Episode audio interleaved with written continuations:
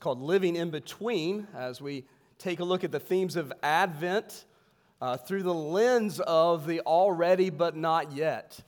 That we're already saved in Christ, but we're looking forward to Christ's second coming when our salvation will be consummated and we will be glorified forever with Him. So grab a Bible and turn to 1 Peter chapter 1. 1 Peter chapter 1. To get us started this morning, we're just going to read two uh, verses, but we will touch on several others as we make our way through the passage this morning. 1 Peter chapter 1, we're going to read verses 8 through 9. It's on page 1014 in your Pew Bible. 1 Peter chapter 1, we're going to read verses 8 through 9.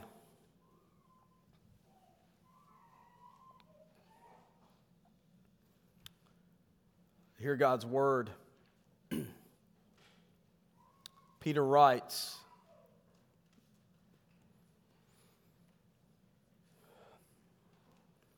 Though you have not seen him, you love him. And though you do not now see him,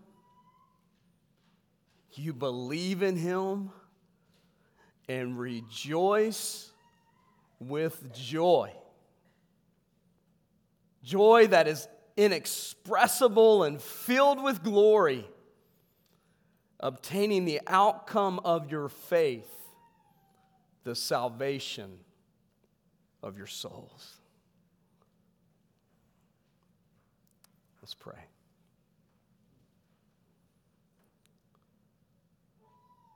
Heavenly Father, fill our hearts today with faith in Jesus,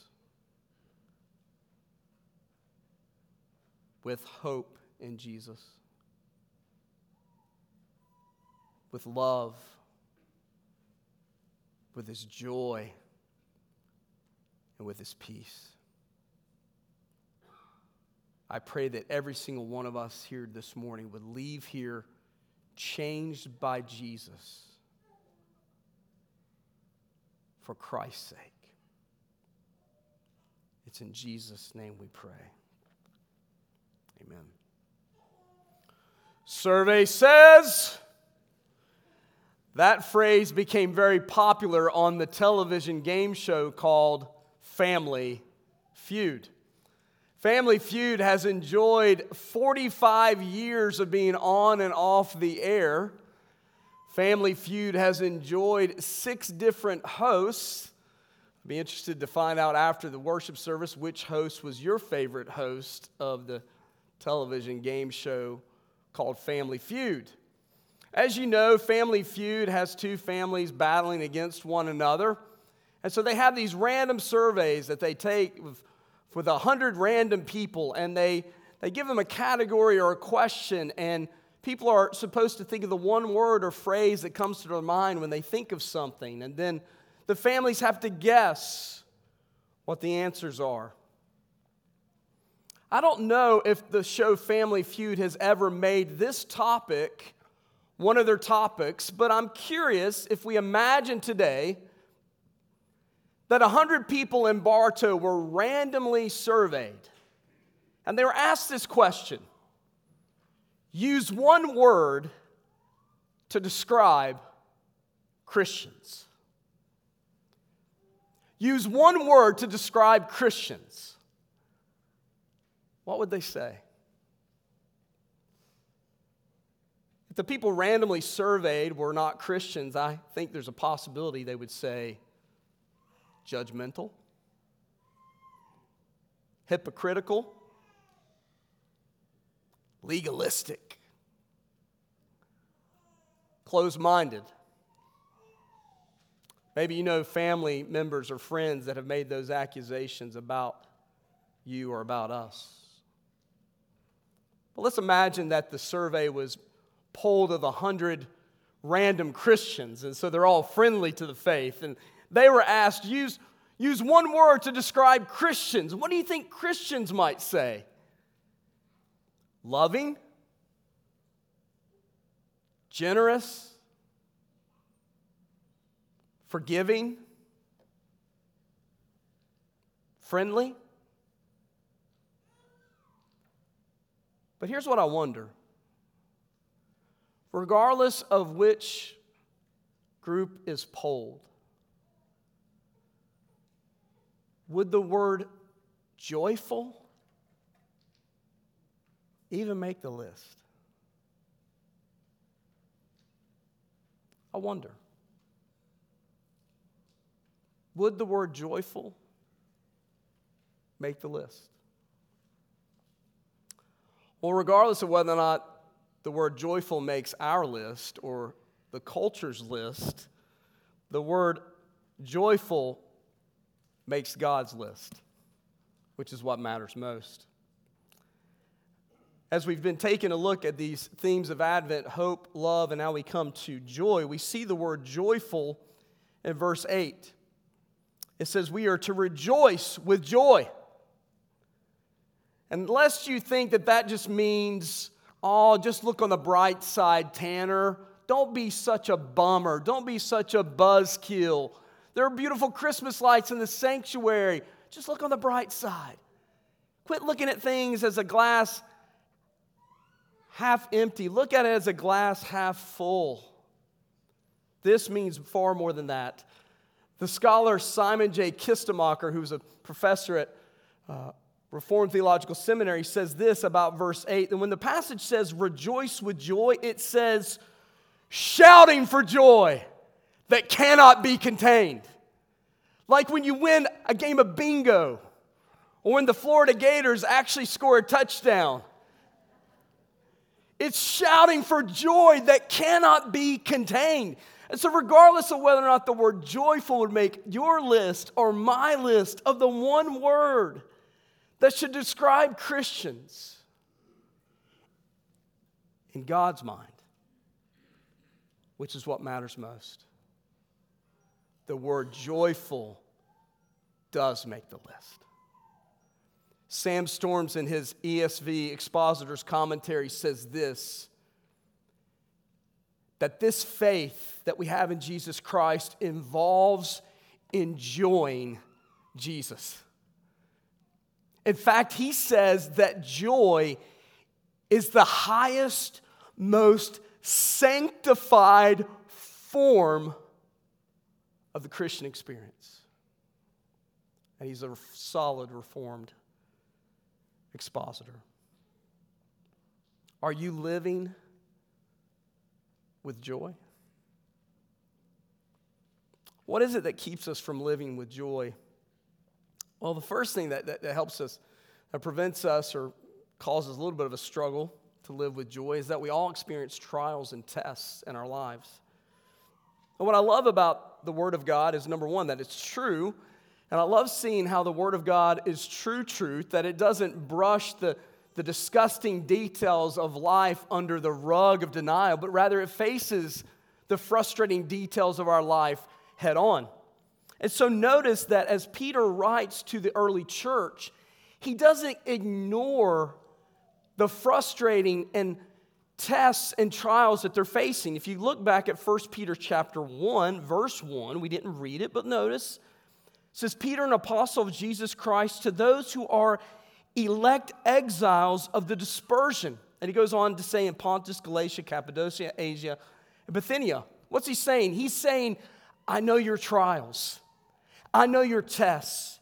Persecution has come upon us as followers of Jesus Christ, and you've been dispersed throughout the known world now because we are being persecuted for our faith. But in the face of that, Peter says, rejoice with joy.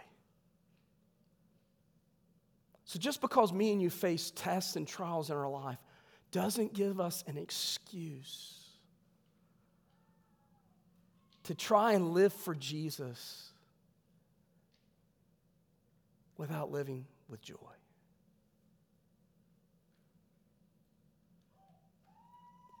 You could say that, well, one of the reasons that we struggle to live with joy is because of the time and the distance that separates us from Christ.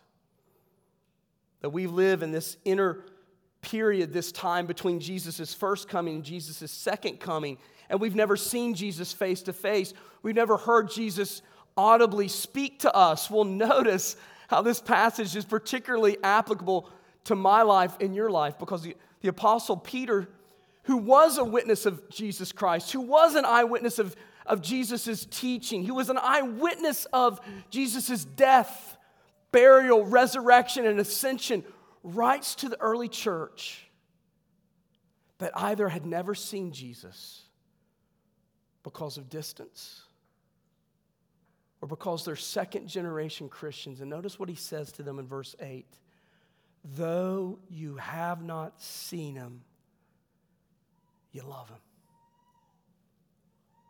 Why? Because he first loved you. And though you do not see him now, you believe in him and rejoice with joy. So, time and distance don't give us an excuse to live without joy for Jesus. Because, like the people that the Apostle Peter is addressing in this passage today, they are like us. They lived in between Christ's first coming and Christ's second coming, yet they lived with joy. But I want to share with you the real reason why I think some of us struggle to live with joy is because we've been given terrible theology somewhere along the way. Somewhere along the way, we've been told and we've been convinced that to be the most reverent, to be the most holy, to be the most sanctified, you have to look as if you're sucking on a lemon while chasing it with vinegar. And this passage says that the highest, most sanctified form of the Christian experience is to rejoice with joy, to shout for joy that cannot be contained. Why? Because God has made a way where there was no way. That God so loved the world that he gave his only begotten Son, that whosoever believes in him will not perish, but have everlasting life. And so this morning, friends, I want you to to be encouraged, that you are to live with joy. And lest you think that this is contrary to our standards, what does the Westminster Shorter Catechism say man's chief end is? Man's chief end is, quote it with me, to glorify God to. Oh, wow, that sounded like you really enjoyed it. glorify God and enjoy Him forever. When does forever begin? Right now. So friends, I want to focus your attention upon 1 Peter chapter 1 verses 8 through 9. And I want to encourage you in the face of distance from Jesus, in the face of the trials and tests of your life, I want to encourage you today to live with joy for Jesus. And I want us to focus on two reasons why you should live with joy. Two reasons Jesus gives you to live with joy. There are a multitude of reasons, but just two we'll focus on this morning. The first reason you're to live with joy is because Jesus saves you now. Jesus saves you now. I want you to notice the deep, delicious doctrines that form the foundation of Peter's joy. These are deep, delicious doctrines that are distinctive of the Presbyterian Reformed faith and tradition. Notice what the foundation of their joy is. In the midst of being exiles dispersed throughout the world, notice what he says about them in verse 1 You are elect exiles. What's the foundation of their joy? The doctrine of election, the doctrine of predestination. That just as before Jacob was born, God chose Jacob. Not because there was anything good in Jacob as, we were reminded of in Sunday school this morning. He was a liar, he was a cheater, he was cheap, white trash. I can say that because I'm from West Virginia. It takes one to know one. So, why did God choose Jacob? It was not because of anything good that God ever foresaw in Jacob, but according to God's good pleasure and will, God chose to save Jacob and use Jacob. What's the foundation of your joy, church? It's the deep, delicious doctrine of election. And this is love, not that we love God, but that He loved us and sent His Son to be the atoning sacrifice for our sins. That in love, He predestined us to be adopted as His sons through Jesus Christ, our Lord. The other deep, delicious doctrine that's the foundation of his joy we see in verse 3 Blessed be the God and Father of our Lord Jesus Christ. According to his great mercy, he has caused us to be born again to a living hope. What's the foundation of your joy? Because you're saved right now. Why? Because God chose you before the foundation of the world, and because God moved in your heart in your life through the power of the Holy Spirit to regenerate your heart, to take you from spiritual death to spiritual life not because of any works that you've done, lest you should boast. For by grace you've been saved through faith, and this is not your own doing. It's a gift of God, not by works, lest any man should boast. Why should you rejoice and live with joy today? Because Jesus has saved you now. You are saved. Your status with God is secure because you've been declared innocent of all charges in the eyes of the holy, just God. Because when He looks upon you, He no longer sees you clothed in your sinfulness, but He sees you clothed in the righteousness of Jesus Christ. Why? Because you've been justified by Him. And so now, church, you are saved. You're saved right now. Your status is secure, and that is why you should live with joy. No matter what you get or don't get in Christmas, for Christmas this year, no matter what you get or you don't get in a stocking this year, you've been given the greatest gift ever, which is salvation in Jesus Christ. Rejoice with joy. How does this passage describe the joy? He says it's inexpressible in verse 8. In other words, it describes a joy that's all consuming, it's overwhelming, it makes you speechless. It defies all human efforts of understanding. Why should you live with joy? Because Jesus saves you.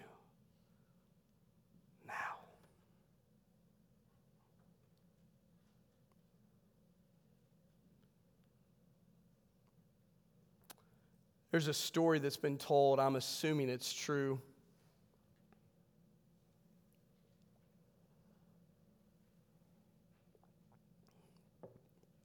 It's told of a young pastor that took over an old church in Brooklyn, New York. It was an old church that had a rich history, but they were low on people, they were low on finances. And the pastor and his wife decided that they wanted to make the building pretty and nice for the Christmas season. And so the young pastor and his wife scraped together the best money that they, as much money as they could, and they painted the walls of the sanctuary. But the week prior to Christmas, uh, a horrible wind and snow and rainstorm had, had blown through the area, and it had caused the sanctuary to begin to leak. And behind the pulpit of this church in Brooklyn, was not a beautiful organ like we have, but it was just plaster. And as a result of the rain, plaster just fell off the wall. And the pastor and his wife were absolutely discouraged because they had used all the money that they had. The church was limited on resources and they didn't know what to do. In a depression, they, they went looking for something that they could buy or get that would cover up the ugly plaster that had fallen off the wall. And as they walked into an antique store, they found this beautiful beautiful tablecloth that was made of gold and ivory. They purchased it for less than $10 and they took it and they hung it up in the sanctuary and there was a beautiful cross, gold cross in the middle of it and they thought, okay, this will, this will take care of it. the best we can. As they made their way out to, to leave that day, they noticed an, uh, a middle aged lady that was standing there waiting on the bus. It was snowstorm had begun to, to kick up, and the pastor knew it was about 40 minutes before the bus would arrive. And so the pastor ushered the middle aged woman into the sanctuary and told her to, to get warm there as she waited on the bus. And as she made her way into the sanctuary, she looked up at that gold and ivory tablecloth and she froze. The woman asked the pastor if she could approach it, and he said, Absolutely. She made her way up to the tablecloth. She lifted up the side of it and noticed that indeed her initials were in it. She told the pastor that years ago she had made that tablecloth as a gift for her husband. They lived in Vienna, Austria, and when the Nazis invaded Austria, she and her husband were separated. Her husband sent her on ahead of her, hopefully to help her escape the Nazi regime. The pastor asked the lady what had happened to her husband, and she said, I was told that he died in a concentration camp. The pastor prayed with the woman, and soon the bus arrived, and she left.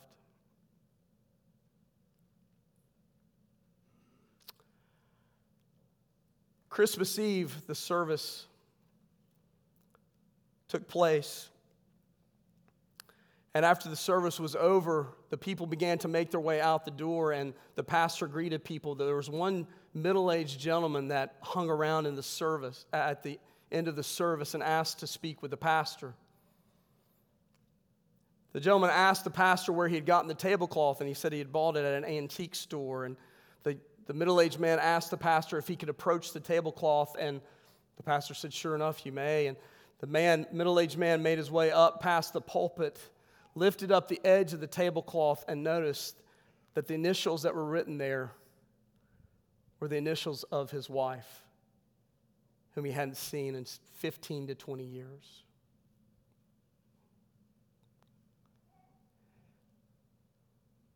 The pastor told the man that he knew exactly where the woman lived that made the tablecloth, and the pastor took that man to be reunited with his wife.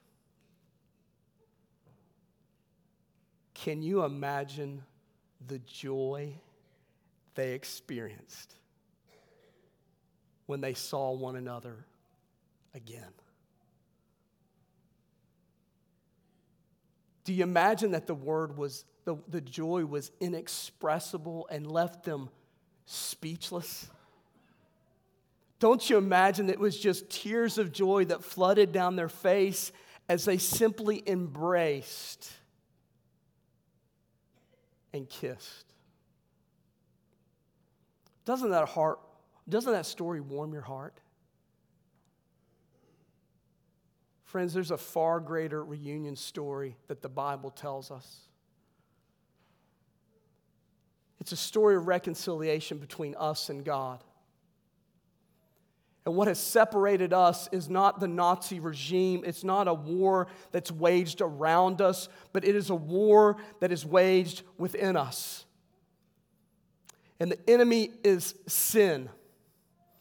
And God be praised because this morning we can rejoice with joy because we have been reunited with our Creator through our Redeemer, Jesus Christ. And what we have before us in the Word of God this morning is a tapestry far greater. It's a tapestry that contains a quilt of promise and fulfillment that is threaded together through the, the scarlet thread of redemption that has been woven by our Lord and Savior, Jesus Christ. And this reconciliation, this salvation is secure, and it can be yours now. And you can leave here today living with joy no matter who or what you face. That's the first reason we have to live with joy, friends, because Jesus saves you now. Changed. If anyone is in Christ, he is a new creation. The old has gone and the new has come. But the second reason that this passage gives us to live with joy is because not only that Jesus saves you now, but Jesus saves you forever and ever and ever. Jesus saves you forever. Where do we see this assurance of permanent, secured salvation that we're saved by Jesus forever? We see it back in verse 3. He says, he says, Blessed be the God and Father of our Lord Jesus Christ. According to his great mercy, he's caused us to be born again to a living hope. How? Through the resurrection of Jesus Christ from the dead. How does this assure us that we're saved forever? Because if we take a look at an understanding of redemptive history through the eyes of God, God's people believed in a resurrection someday. And what the Apostle Paul tells us in other passages of Scripture is that Jesus' resurrection represents the first fruits of the resurrection. That Jesus' resurrection is not just some magician trick that God's doing to impress us, but it's a redemptive act in the eyes of God that happened in the course of real space time that carries eternal implications for God's elect that since Jesus has been resurrected, it secures the fact that all those who die in Christ will one day to be resurrected and with Jesus forever. And so the foundation that you know that Jesus saves you forever is first and foremost because Jesus has been resurrected. But notice that he highlights that you're saved forever because what you've been given as is an eternal inheritance in verse 4 that's imperishable, undefiled, and unfading. It's kept in heaven for you. Why should you live with joy today? Because Jesus saves you forever. And what assurance do you have that He saves you forever? Because your salvation is secure in Christ, because it can be untouched by your death. It will be unstained by the evil of the world and it is unimpaired by time. And it's secured because of the omnipotence of God. Verse 5 Who by God's power, who, who is being secured by God's power? You are. Who by God's power are being guarded through faith for a salvation that's ready to be revealed in the last time. What is he saying? You're saved now and you will be saved forever. And what will be the final assurance that you're saved forever? When Jesus Christ returns in his second advent, in his second coming. And so he tells the, the early church to live with joy because you're saved not only now, but your salvation is secure forever in Christ because it is God's omnipotent, strong right hand that holds his elect and never, will never let anyone or anything pull them or wrestle them out of his grip. Live with joy because Jesus has saved you forever and ever. How many of you have ever heard of the, the theologian Thomas Boston? Okay, you need to. Thomas Boston is a great Puritan. A book he wrote several years ago was called The Fourfold State of Man. He goes throughout the course of redemptive history and he talks about the different states of mankind. And the first state is the, man, the state of man in the garden, that we were, we, were, we were born and created in innocence. But after Genesis 3, we are stained by our sin nature. So in the, in the garden, originally Adam and Eve, they were able to sin or able not to sin. But then after the fall of mankind, we're only able to sin. We're not able to not sin, is how he says it. But in the gospel, we've been saved by God's grace, we've been regenerated, we've been made new creation in Christ. And so now we're able not to sin again. But he says what highlights the Christian life is the glorification of us, the consummation of our salvation in the new heavens and the new earth. And do you know, what, do you know how he describes the, the fourth state of mankind for those that are saved by God's grace? That here's what will differentiate us in heaven from Adam and Eve in the garden. In the garden, they were able to sin or able not to sin. But in heaven, we will be unable to sin. Is what Thomas Boston says. We will be unable to sin because we've been glorified in Jesus Christ. That word there that says filled with his glory, it describes the fact that we've already been filled with God's glory and it has continuing implications for us both now and forever.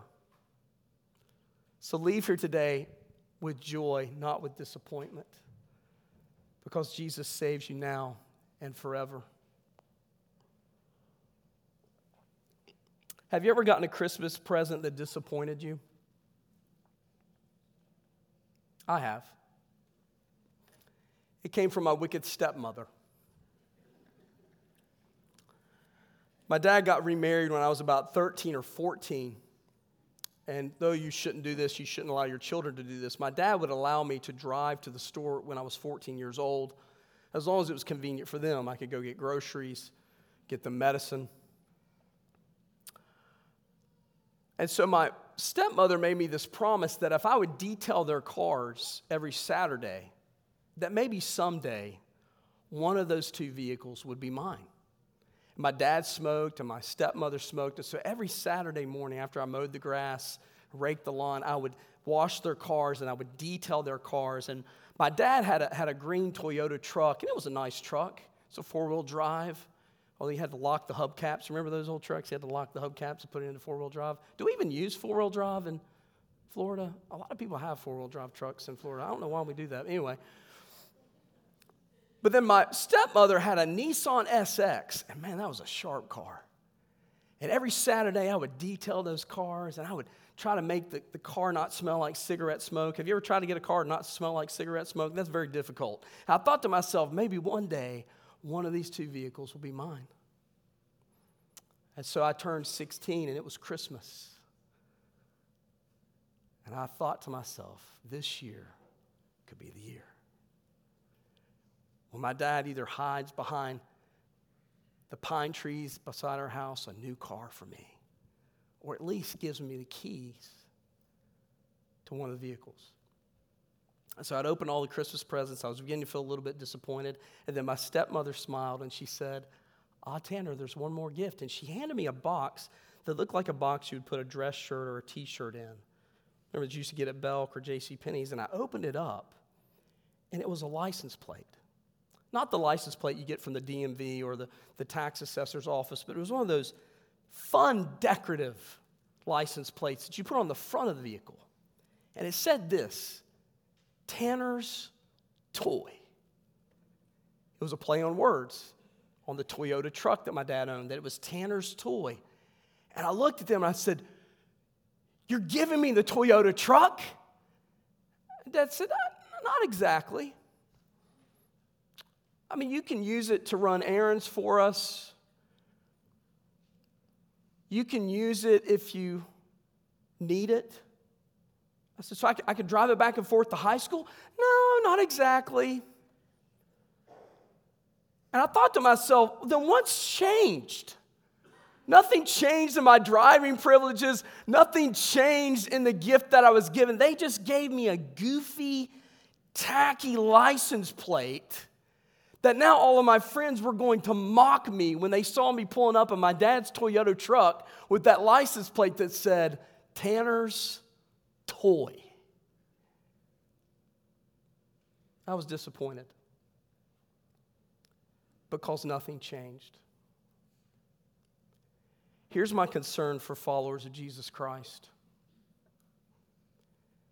My concern is that we come to these Advent services we sing songs about Christ's first coming. We talk about theoretically Jesus' second coming, but we leave here disappointed, convinced that nothing's changed. Or we leave here unchanged. Friends, everything has changed.